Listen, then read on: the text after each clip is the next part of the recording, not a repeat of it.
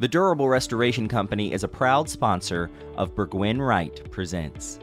At Durable Restoration, they specialize in exterior historic restoration services.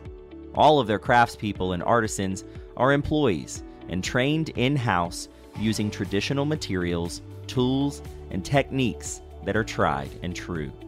They have a long list of historic landmarks across the nation that they are proud to have helped preserve for future generations. For all your upcoming restoration needs, contact Durable Restoration at durablerestoration.com or call toll free at 1 877 340 9182. The podcast is also sponsored by Fraser's Ridge Homecoming, presented by Outlander North Carolina. Now in its fifth year, Fraser's Ridge Homecoming is a unique three day immersive event held in North Carolina's backcountry with more than 30 historically accurate workshops, as well as encampments, music, dancing, and more. Guests will be taken back in time to Claire and Jamie's home on the ridge to experience 18th century North Carolina history like never before, form lifelong friendships with other fans, and even have the chance to meet a special guest from the TV series. Come home to Fraser's Ridge October 12th through 14th at Leatherwood Mountains Resort in historic Ferguson, North Carolina. Begin your journey to the past by visiting Fraser'sRidgeHomecoming.com. Outlander inspired, history focused.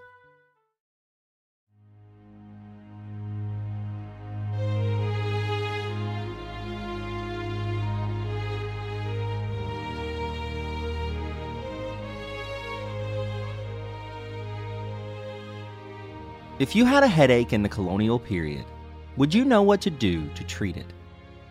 How about if you had a cough, became violently ill, or God forbid, needed emergency surgery? Would you know what to do in those situations? The answer for most of us would be a resounding and terrifyingly simple no. We might not know what to do, but we would know who to call upon. You just better hope that the doctor is in.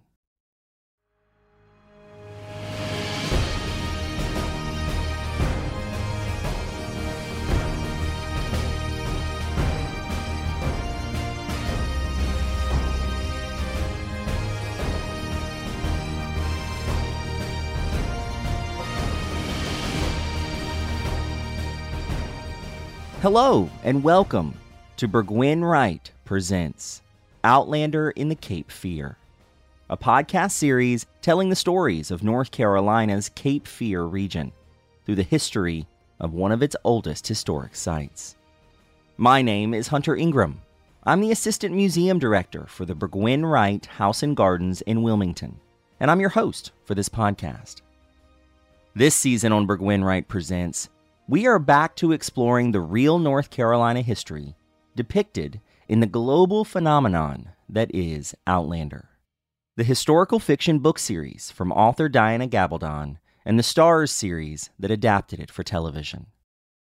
The beloved story follows Claire, a World War II nurse who time travels back to 1743 Scotland, where she meets and eventually marries a devoted Highlander named Jamie Fraser. Together, the pair land in the American colonies and North Carolina on the eve of the Revolutionary War in the 1760s and 70s, and soon find themselves players in the founding of a country. For this episode, we're stepping inside La Dame Blanche's apothecary for a discussion on all things colonial medicine. There are few things more central to the Outlander story than Claire's work as a doctor and a physician.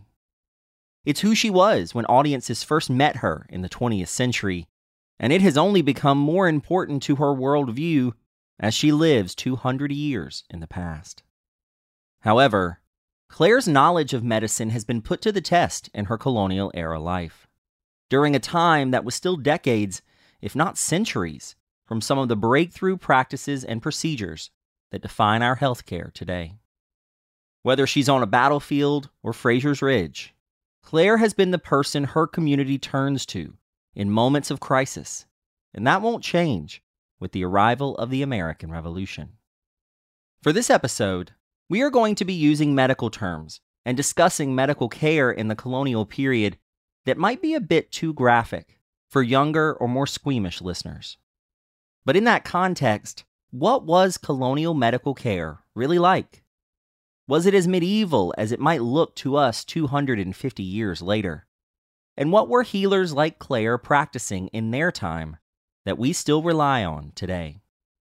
We're going to answer those questions and more on this episode of Burgwin Wright presents Outlander in the Cape Fear.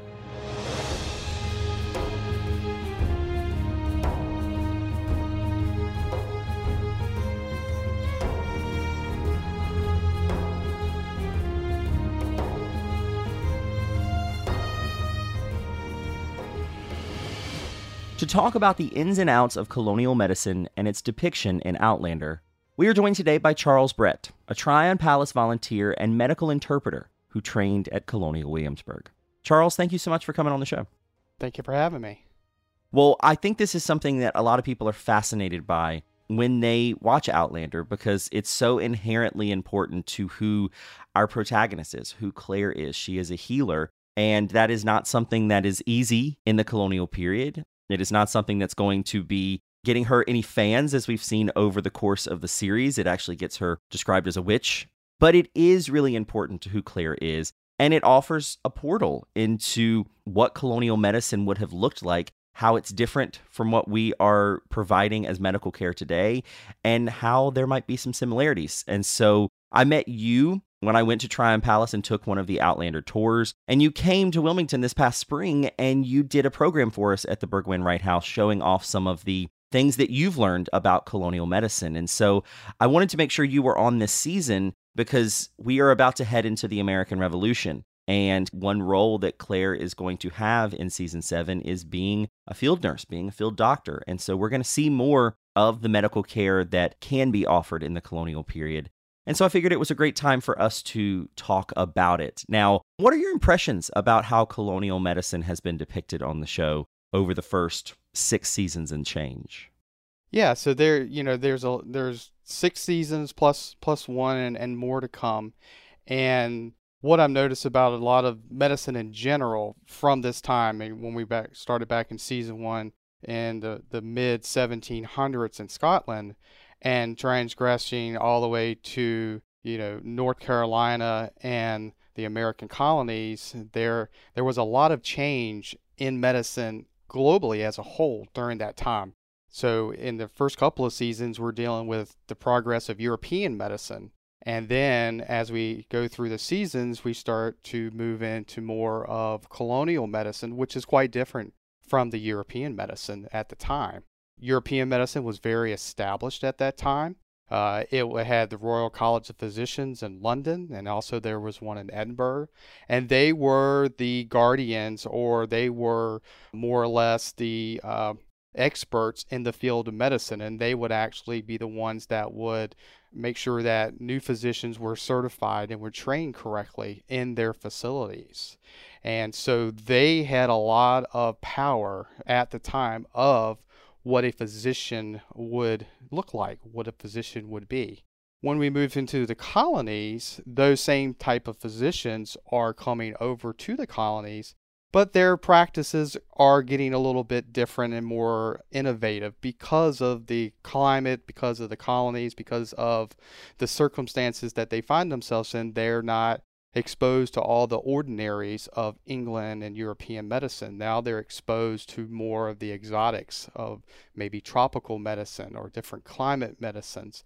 And so that's a big type of going from one side of medicine to the other and making that change. And so what we see in Outlander is good representation of European medicine that Clara has to deal with. And in her context, she's trained you know, in World War II and the early 20th century, and only knowing that context, and then having to take that training and going back 200 years to where a lot of those things were not established yet.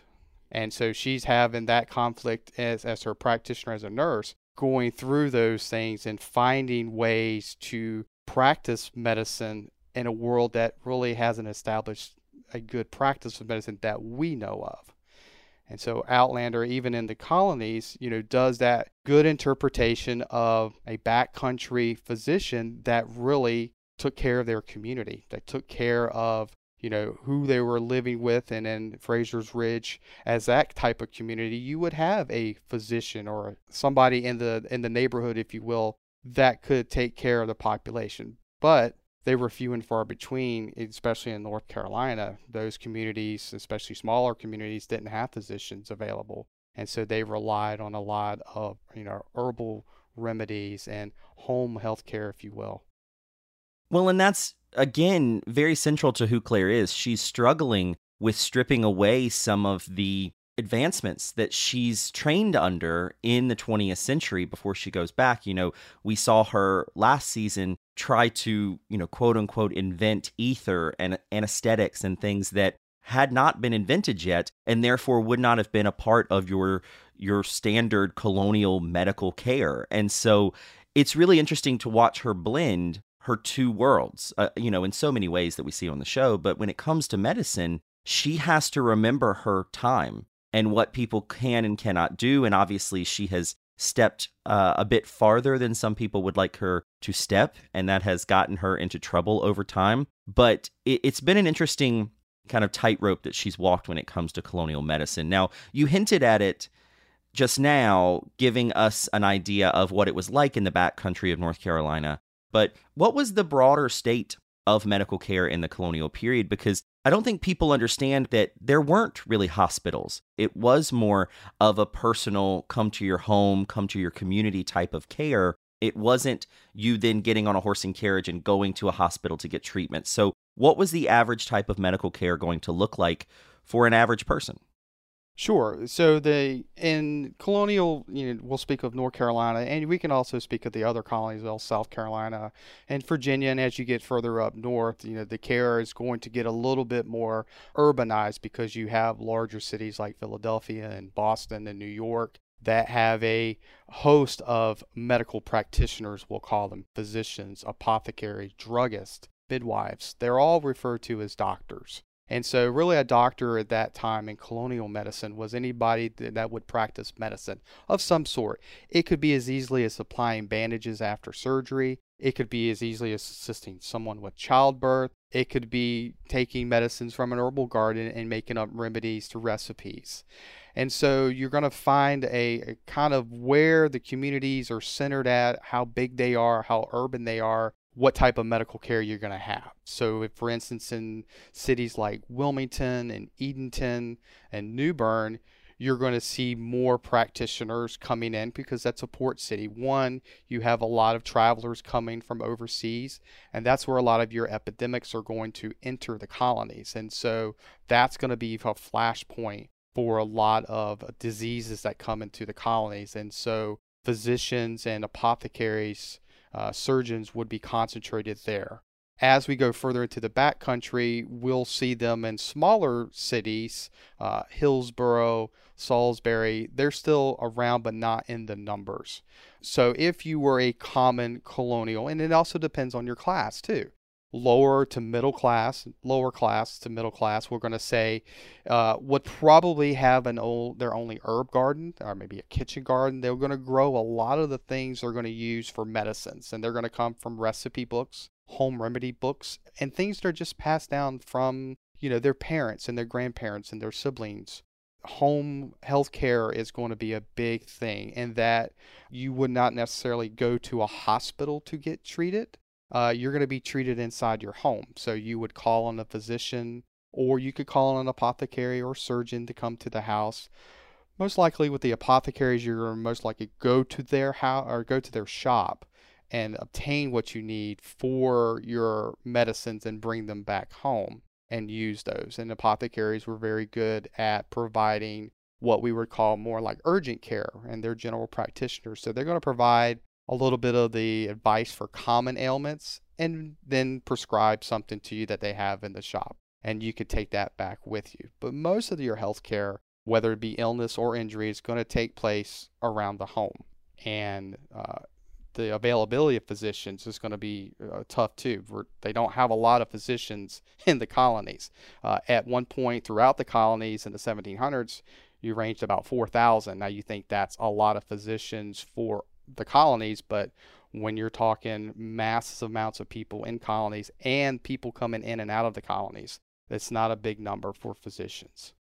Especially when they're congregated in urban areas, like you said, you know, they're going to be more plentiful in some places more than they are others. And so someone like Claire becomes so important to their community. We've seen her go to houses and we've seen people come to her for remedies and, and treatment. And so it's it's really interesting how she's really established herself at Fraser's Ridge because that would have been a lifeline for so many people who aren't in a port city like Wilmington or aren't in a metropolis of sorts like a Boston or a Philadelphia. And so that's why I think medicine being kind of this undercurrent of the show that we see Claire and the story return to over time is, has always been very fascinating. Now, for those of us who aren't very acquainted with the ins and outs, the ups and downs for sure of colonial medicine, when we see some of it depicted, it can feel very medieval. But they were making advancements. So by the colonial period, what were some of the advancements, some of the discoveries that were being made that was making healthcare a bit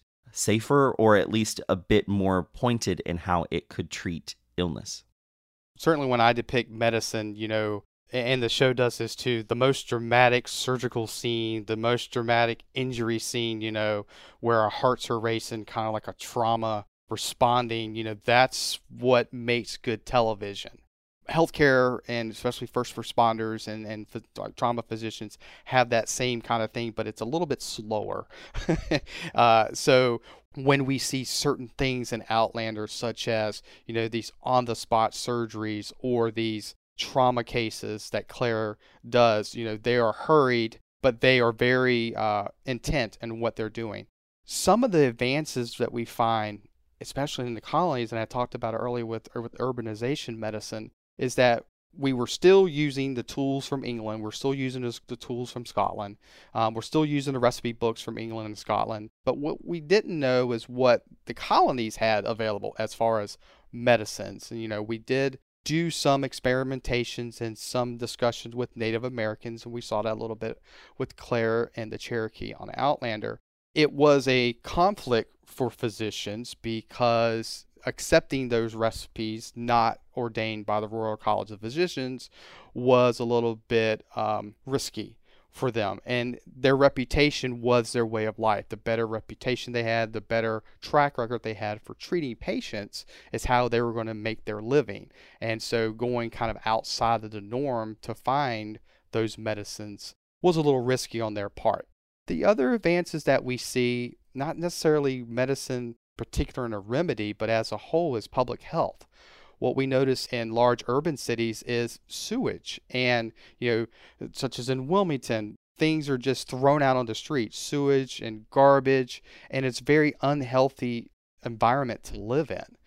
And so what physicians and practitioners were concerned with is that was that raising miasma or bad air and that was that a catalyst for causing a lot of disease and illness. So, looking at public health of how we got water into a city, how we were able to get sewage out of a city, how, you know, running from a higher level to a lower level and not running into the water that we drink. The same type of things we kind of practice with our soldiers on the battlefield, we were bringing those into the cities and trying to make the cities and those heavily populated areas a little bit more easier and healthier to live in. The other thing that we're looking for, and especially with physicians at this time, not only are we looking at remedies, the medicines that we give you, but what we call a regimen. And that's a regimen has to deal with diet and exercise, knowing that, you know, getting out and moving is going to be healthy for you. Knowing that a proper diet is going to give you a better chance when you experience an illness such as smallpox or yellow fever. Even using horseback for helping for riding for alleviating symptoms and uh, of asthma and secretions in the lungs. So using some type of diet and exercise in conjunction with medicine. We start to see more developments of the instruments that we use. A lot of our surgical instruments and surgery in general is coming from France. And so there's a lot of French physicians that are cutting edge that are using better skilled knives, better shaped knives, uh, different types of instruments that can assist more with the surgery, uh, assist in not bleeding as much. And the one big one that I have on the table all the time is a tourniquet. You would not be surprised of how much has been written about the advancement of a tourniquet. And a tourniquet's very important because it's not going to save a life, but it's going to delay care enough in a battlefield that the possibility of life being saved is there. And physicians, battlefield physicians, and surgeons would certainly uh, have a tourniquet, but the only problem is is that there wasn't enough around for all the soldiers. They may have one or two because they were expensive to make, expensive to get, and was a valuable commodity. And certainly, if you're on a losing side, you're going to lose a lot of those tourniquets. But those tourniquets were very important because it would delay that person from bleeding out so that maybe a surgeon can get in and tie off a vessel or cauterize a wound or, or do an amputation. That could save them in that aspect. But what we don't know of and what a lot of times happened was the infection that they were not aware of at the time was generally what was going to cause death in those soldiers. But that tourniquet was becoming revolutionary in the fact that they now wanted to have all the soldiers carry one. And in today's medicine, we or today's armed forces, we actually do. We actually issue a tourniquet to every soldier, sailor, marine uh, as part of their first aid kit when they go out. And so that's a kind of advancement that kind of started in the in the 1700s and has progressed through history. It's all interesting to see the the progression of how those little things become commonplace now because we see different herbal remedies. We see different tonics being made by Claire and by the Cherokee that she's learning a lot of this from. She's not just pulling this from a medical book in the in the 20th century and taking it back with her. She is taking the time to learn from the people who are living in their own time. But speaking specifically to tonics and, and medicines and things, I know that when you travel and you do presentations as you did at the Burgwin Wright House, you bring a lot of these ingredients to show what could be made. And so, for people who are listening to this in the 21st century, what kind of things were they treating and what kind of things were they making to treat common ailments, say like a, a headache or a toothache or something that, you know, we might take an ibuprofen or a Tylenol for today? Yeah, there is a wide variety of ailments that are happening in the colonial medicine era. The 18th century as they do today. The most common ones were going to be something with the stomach. It's going to be either a stomach ache, maybe constipation, maybe simple diarrhea, stomach cramps, things like that. Uh, on my table, there's there's probably at least three or four medicines just for some stomach ailments. Where you know senna is good for constipation. It's a natural laxative but it is something that has to be imported. So it's not indigenous to the colonies. We're going to import those in. So I would have to visit an apothecary to grab that.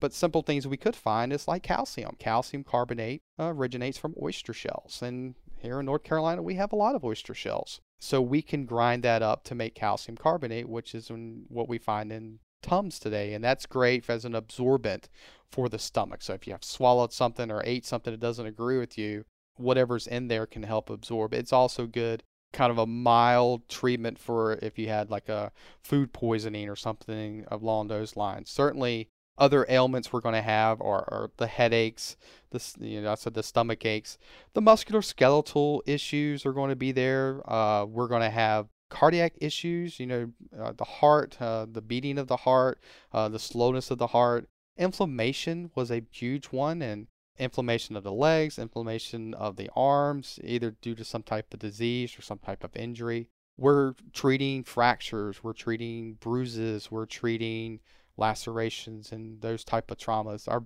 biggest symptoms that we're treating are from epidemics.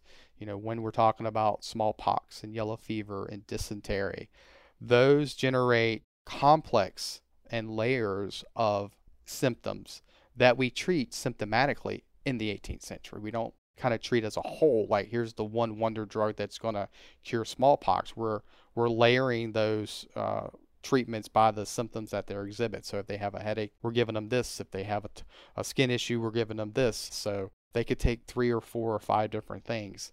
Uh, interesting in the first episode of season seven, you see Governor Martin's wife said that she was having some vomiting episodes and that she was taking a number of tonics. And tonics were uh, what we were called to in the 18th century called patent medicines.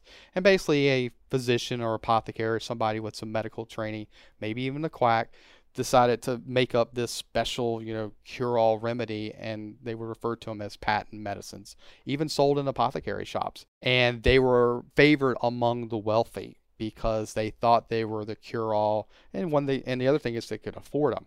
And so you see Governor Martin's wife have a box of tonics that Claire kind of dismisses right away as maybe some quackery stuff. And let me give you something that's more suited to your symptom. And she gives her a ginger tea, which is what we would have done in the 18th century. Ginger was a good remedy for an upset stomach and vomiting and nausea. And she had morning sickness from pregnancy. So she was treating them with what she learned as ginger. Ginger's not indigenous to the colonies. We're having to import that in as well. But there are some nausea medicines that we did have here in the colonies, uh, some herbals, both in the backcountry and in port cities, we could find that would help eliminate some of that vomiting. And what was the cause of the vomiting? Uh, a lot of causes of vomiting in the 18th century was probably due to drinking. Uh, so you have these hangovers and you have these morning after type sicknesses and illnesses that we're treating as well. But remember, in the context that we're treating with European medicine in a colony that's not European and, in social and climate and things like that. So that's where it gets a little dicey that we may see something here that we've never seen before. We have a hard time treating that because we're treating it with what we know, with what we were trained in medical school. So we may not be exposed to some of the diseases here in the colonies. And that's sort of with what happened with the Native Americans. They did not have the knowledge to treat those epidemics that they encountered and they died from them. And that was a conundrum with physicians. It's, I got a disease, I'm a doctor, but I really don't have anything here to treat. And so they're having to go outside that box I talked about earlier. Sometimes it worked, and sometimes they were just flat on, I'm just going to give what I know and hope that it does for the best. But there was a lot of terminal illnesses and deaths from even the simplest treatments.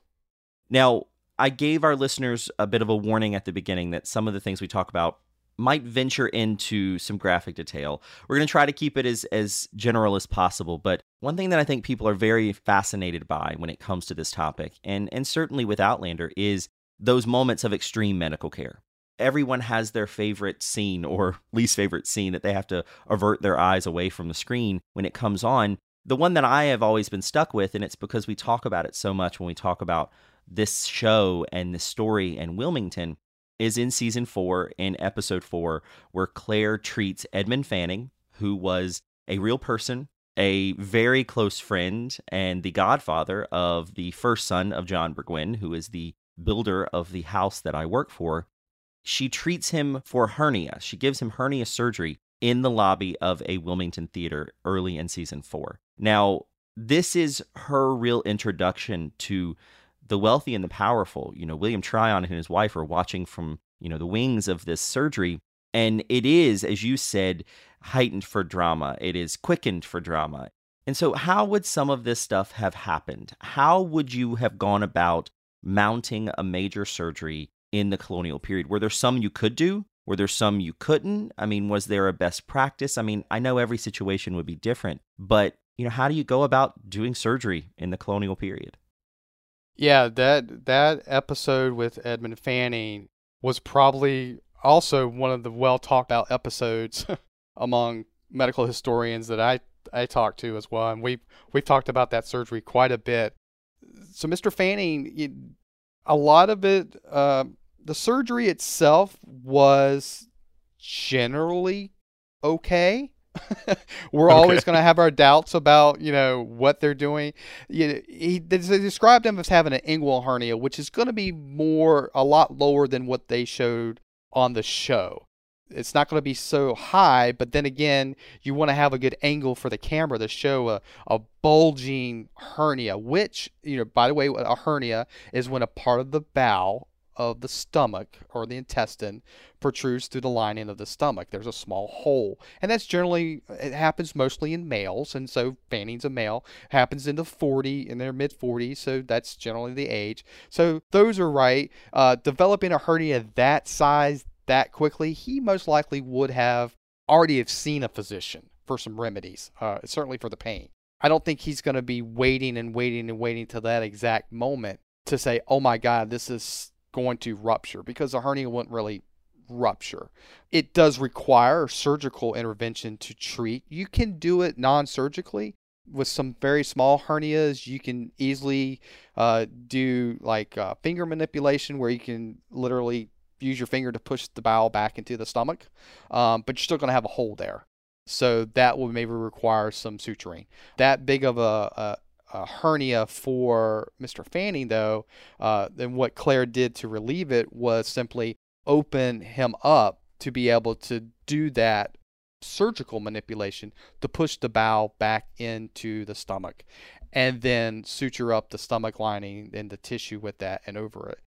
I think a, the show was probably also trying to, what I think, is give Claire her street credit. How is a woman going to know how to do this surgery in this time? That's not professionally trained.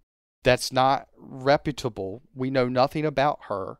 And it's going to do this surgery, and we're going to do it in the middle of the wealthy in a theater. So it's kind of like, you know, a very big exaggeration on, hey, I'm a physician, I'm a surgeon, and this is what I can do.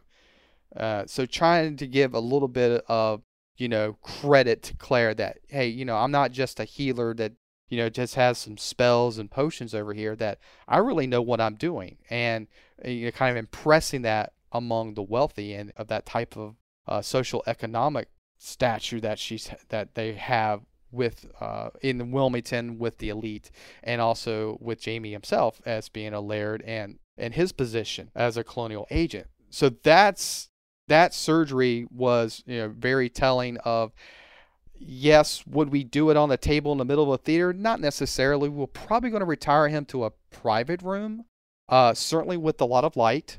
And uh, very noticeable that she had her instruments with her. Most surgeons are probably going to show up on the scene with something, but not quite know what they need. So they may need to bring them back to a location where they had their instruments. Uh, so that's another thing. And then, you know, post operatively, what were we doing for him? Really, all we're doing is stitching him up and putting a bandage on him and sending him home with, you know, some medicine to kind of help with the pain. Maybe it's a laudanum or some of that willow bark. And that's about it. But surgery was typically done in your home.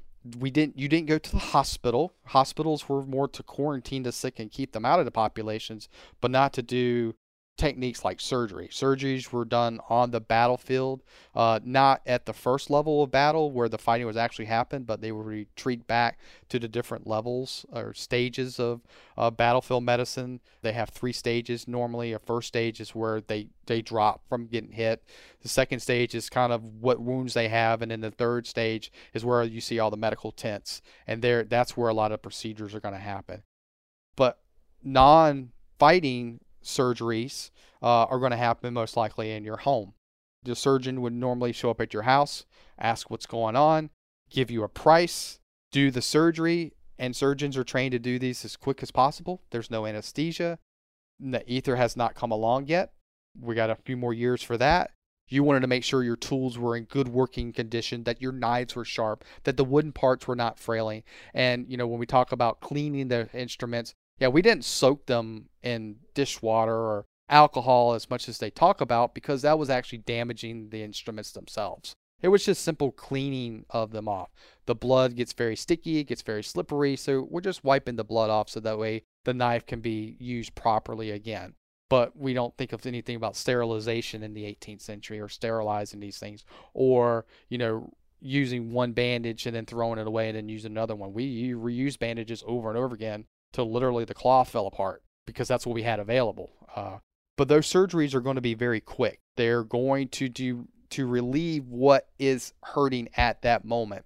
I say in a lot of my depictions that there's no elective surgery uh, in the 18th century. Nobody's volunteering to get surgery. Surgery is a last resort, and sometimes it's the only resort. And so we have to look at it in that context. And Claire has a big dilemma with her in that I know how to do this surgery with all these surgical instruments, but really I have about four to work with and I have this knowledge so my my study of anatomy, physiology, what the body is, what the body does, how it's going to react. That's what I have to focus on. Uh, so I don't have my niceties, but she does have the fundamental knowledge of what that surgery is going to look like and have to deal with what she has available either in her kits or what she brings with her. Yeah, so surgery in the 18th century, it was painful. Um, sometimes the, the injury itself was more painful than the surgery. Uh, certainly, you see when Jamie had a rattlesnake bite and they're threatening amputation of his leg, the the anxiety that he faced uh, not only with having a partial limb, but actually going through the amputation process itself and seeing those. If you were in the colonial era, you most likely saw an amputation at some point, and you knew exactly what was going to happen. And when you had to face it, you know, you knew the anxiety, you knew what you know maybe what the feeling was like going into any type of surgery, let alone an amputation. We we we depict amputations a lot because they're the most dramatic. Uh, uh, people like to see them in a kind of weird sense, but really they were happening when they absolutely needed to happen, not just as a you know common treatment for ailments uh, that we discussed earlier. Yeah, if you were only getting your medical information from movies and TV, you would think that an amputation was the first course of action for just about anything in a time that is not modern because you're correct it is the most dramatic it requires the most screaming it requires the most blood and so visually it is giving you the dire nature of medicine in a time that is not your own but it's good to know that amputation wasn't the first thing that they would think of now this might be weird phrasing and I, I don't want to call it your favorite but what kind of things fascinate you about how they were providing medical care, you know, 250 years ago? Yeah, I always get uh, when I have my surgical instruments out. I usually have like three go-to that always get questions, and certainly one is the saws that I have, and the capital knife, the big curved knife, and and they don't know that the blade is actually on the bottom of it and not the top, what we think of a regular knife today certainly, you know, the the vials and the bottles of leeches and you know the bloodletting instruments always seem to get you know a good conversation going. The trephine or trepine, you know, the manual circular saw that they use to treat subdural hematomas or bleeding about the brain with is certainly a popular one. It's used in Outlander. It's been used in several medical scenes in Hollywood before to to drill holes in in people's heads. It wasn't a very common procedure to have, but it certainly would garnish you know the most uh, questions or most curiosity about. Least ones are the, the little knives for cutting or the bandages or things. But what's fascinating is that I find people uh, do have some general curiosities about surgery, not so much the instruments, but the surgery as a whole. You have to contextualize today in the 20th and 21st century of how we do surgery where we're meeting the physician we're meeting the surgeon we're pre-oping we're doing labs we're doing x-ray we're doing all these diagnostics to make sure that we're going to do the surgery that is it's required. And then afterwards the surgery you know how we're healing from the surgery. Post-operatively we still get post-operative infections in the 21st century as we did in the 18th century so it's fascinating when I talk to people that, you know, we're not just concentrating on the instruments, but we're concentrating on, on surgery as a whole. Also, that surgery did not always not require surgical instruments. Bandaging in the surgery books was almost half of the book. How to do certain bandages. Surgery from the Latin, literally translated, means handwork in medicine. So any type of work you're doing with your hands in medicine was considered surgery. So not just the knives and the saws, but applying a bandage in certain ways could provide a surgical intervention, such as when you break your leg. You know, we're splinting those. We're using box fractures, uh, pieces of wood that almost look like a three quarters of a box, but we're putting bandages on top of those. We're bandaging limbs from cuts and lacerations and post amputation procedures. So those are fascinating that it's just not big surgical instruments on the table, but it's the bandaging, it's what goes into the surgery, it's where the surgery happens, is what happens afterwards. Because in, the shows, we're just getting to the climactic scene of a surgery and they cut away and we don't know what else happens. People that visit me like to know what happens after, what happens before. But preventative health was probably the most fascinating thing that was talked about. And he, and also another type of health that we have talked about a lot of now that they were starting to talk about a lot in the 18th century, especially the later 18th century, was mental health. You know, the effects of post traumatic stress. And we see that with Claire after the loss of her child. We see that with Jamie and his deals with his with, when he was in prison and after battle. You know, those were very common ailments of mental health for soldiers and civilians in the 18th century. And what was our treatment of it? Lock them up, just keep them in asylums and keep them in hospitals, keep them away from the normal population, and we'll try to treat them. But we started to look at, you know, treating mental illness as a disease process and not just as a social issue or an abnormal issue and just locking them up and putting them away. Public hospitals were common for just locking up the insane and locking up people that were just not normal to the, their society. So, getting mental health and, and talking about that a little bit in the context that we know now and in the context of the 18th century. Well, to finish up this conversation, I want to ask about what we use today that might surprise people that has origins in this time we're talking about. So, are there things, and you've alluded to them, things like tourniquets, but are there any other things that you have found that really surprise people that have their origins in the time of Claire and Jamie Fraser and Outlander that we still use today that is pretty commonplace for us? Yeah, as far as medicines are concerned, you know, we, we do have medicines that we use today that were used in the 18th century. And a, a good portion of my studies has been on comparative medicine, where, for example, in the last episode, you see written on the materials note to Jamie from Claire from the ship was camphor. Camphor is used today. They used it in the 18th century. Things that we uh, we can see on the shelves. I, I mentioned senna. Uh, senna is a laxative. We find that in Senokot today. Calcium carbonate. We find that in Tums today.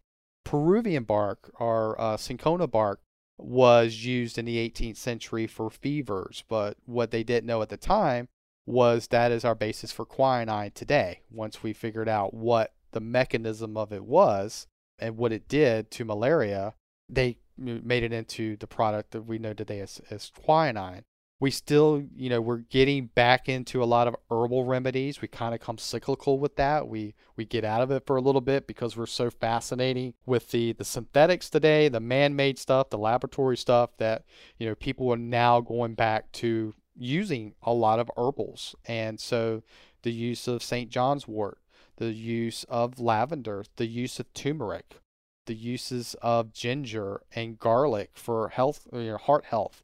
Um, you see you can look in a, a medicine aisle most likely you'll find all the you know the man-made remedies but you go on the other side you'll see all the herbals that can also treat those and they're in combinations too we know more about vitamins today as a single entity in the 18th century most of their vitamins were in their foods and so how they received their vitamin a d c and so forth were through foodways Today we're receiving those through tablets or, or liquids, you know, another different means of getting medicines. Certainly, uh, some of the unusual ways I always like to talk about is they recommended smoking in the 18th century, smoking different herbs to treat asthma. And today we're thinking, you know, why would you smoke and treat asthma? But that was a way of delivering the medicine. So by smoking a pipe that was uh, had uh, an herb called horehound in it, it would actually help relieve the asthmatic symptoms. And we see that in Outlander with the lawyer that Claire runs into with Jamie in Scotland. Uh, he has that cough, and you know, hey, pack this and smoke this. Tobacco use today, we're just thinking of cigarettes, but tobacco use in the 18th century was used for a number of things. One for earaches. We would take tobacco smoke and blow it into the ear. We're certainly not going to do certainly the the re, uh, one of the treatments uh, with Edmund Fanning from the surgeon that came in after Claire did the surgery was you know he just had a stomach ailment. You should just blown tobacco up his butt. That was a treatment. I don't know how effective it was, and certainly I don't know how we're practicing that. There's not a lot of writings on that, or especially not a lot of pictures, but that was a documented, established practice I just don't know how much it was practiced with the other things that they could do. I almost think that was more like a last resort type thing. But they did have clysters and they did have things that were injected in, into the rectum or into the vaginal area or in, uh, into the penile area to to provide a way of getting medicines into the body, but not so much a cure of it. And, and and we do that in medicine today. You know, if you can't take something by mouth or you can't uh, get a medicine in it through an oral way, we're, we're finding another way to get it into. Maybe it's topically, maybe it's through uh, injection, which they didn't have in the 18th century, but we do today. Um, so ways of getting medicines in. So there there are a lot of medicines that we have today that we still can credit medicines in the 18th century with. Leeches is the other one, because just because I have a couple large leech jars sitting on there, we use leeches today in skin grafts and surgery to help promote the taking of that skin graft in bodies. They used leeches in the 18th century more for bloodletting in children. So maybe the use of the leech has changed over the years, but we know with hirsutism and leeches that you know it actually cleans the wound itself, and it also provides some type of uh, healing for those skin grafts with using the leeches. Uh, and then certainly with the with surgeries, there's many evolutions of surgical instruments over the years, especially through the 1800s, with with more direct, more sharp, more uh, specific function instruments rather than just I just use this one knife for five different surgeries. Now I have five knives for five surgeries. So that evolution, you know, in medicine helps. And then we're still trying to practice preventive medicine, keeping people as healthy as possible, preparing them for whatever ailments they have. And that includes the epidemics we still have today. In fact, one we just are still coming out of from inoculations to vaccinations. Yeah, I think with COVID in the past couple of years, people became even more aware of medical treatments, of the omnipresent nature of medical care and how preventative medicine can be helpful and how being aware of your surroundings, your environment. We talked about how dirty and and unclean the colonial period would have been, how that can really affect your life even in the 21st century. Well, Charles, I don't think that we scared off any listeners. We didn't get into too much graphic detail. I think we did pretty good steering close to PG. But thank you for your insight. I think this is so important to the story that is Outlander, to the character that is Claire, and why we follow her and, and why we watched her grow not only as a person but also as someone who can provide care for other people in a time that is not her own that has its own challenges. We still have challenges today and i know you know that better than both of us sitting here because you you work in medicine but i think that it's a, a good conversation to have when we are talking about why this peek into the colonial period and this past of ours as a country can teach us lessons about today. Yeah, Claire's character is very complex. For some of us, it's very frustrating. You know, I couldn't imagine knowing what I know now, knowing what you know now in medicine, and going back 250 years and trying to practice that, not with just, you know, the community and people speculating that you're a witch doctor or you're some type of you know, potions and things going on because you're not familiar with it like we are. That's a very complexing character to portray, and she does a fabulous job of it. She does. Indeed, it's it inspires conversations like this. And so thank you, Charles, for your time.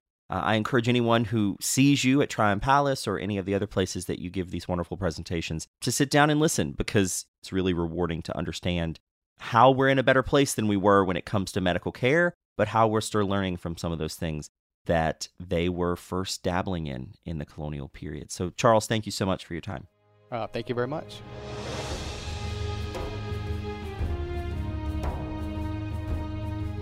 That's it for this episode of Burgwin Wright Presents Outlander in the Cape Fear. Thank you so much for joining us. We'll be back every two weeks this summer with new episodes as the new season of Outlander airs on Starz. Until our next episode, be sure to subscribe to this podcast by searching Burgwin Wright Presents on your favorite podcast platform so you never miss an episode. And while you're there, please rate and review us, which can help more people find the podcast. You can also follow the Burgwin Wright House and Gardens on all social media platforms, including Facebook and Instagram, for the latest on what we're doing at the site. As a nonprofit, this podcast and all the exciting projects done at the Burgwin Wright House are made possible by donations and community support. please consider making a donation or joining our membership program with exclusive perks and tours. All the money raised goes towards the furthered education and preservation of Wilmington's oldest historic site. For more information, visit our website in each episode's description or at burgwinwrighthouse.com. Thank you so much for your support. This podcast is written, edited, and hosted by me, Hunter Ingram. We would like to take a moment to thank Durable Restoration Company and Fraser's Ridge Homecoming for sponsoring the podcast this season. And we'd also like to thank Rachel Ross for our cover art design and the National Society of the Colonial Dames of America in the state of North Carolina for their continued support. See you next time on Burgwin Wright Presents Outlander in the Cape Fear.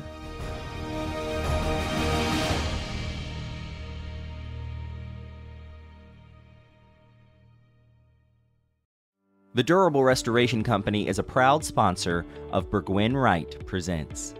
At Durable Restoration, they specialize in exterior historic restoration services. All of their craftspeople and artisans are employees and trained in house using traditional materials, tools, and techniques that are tried and true. They have a long list of historic landmarks across the nation that they are proud to have helped preserve for future generations. For all your upcoming restoration needs, contact Durable Restoration at durablerestoration.com or call toll free at 1 877 340 9182. The podcast is also sponsored by Fraser's Ridge Homecoming, presented by Outlander North Carolina. Now in its fifth year, Fraser's Ridge Homecoming is a unique three day immersive event held in North Carolina's backcountry with more than 30 historically accurate workshops, as well as encampments, music, dancing, and more. Guests will be taken back in time to Claire and Jamie's home on the ridge to experience 18th century North Carolina history like never before, form lifelong friendships with other fans, and even have the chance to meet a special guest from the TV series. Come home to Fraser's Ridge October 12th through 14th at Leatherwood Mountains Resort in historic Ferguson, North Carolina. Begin your journey to the past by visiting FrasersRidgeHomecoming.com. Outlander inspired history focused.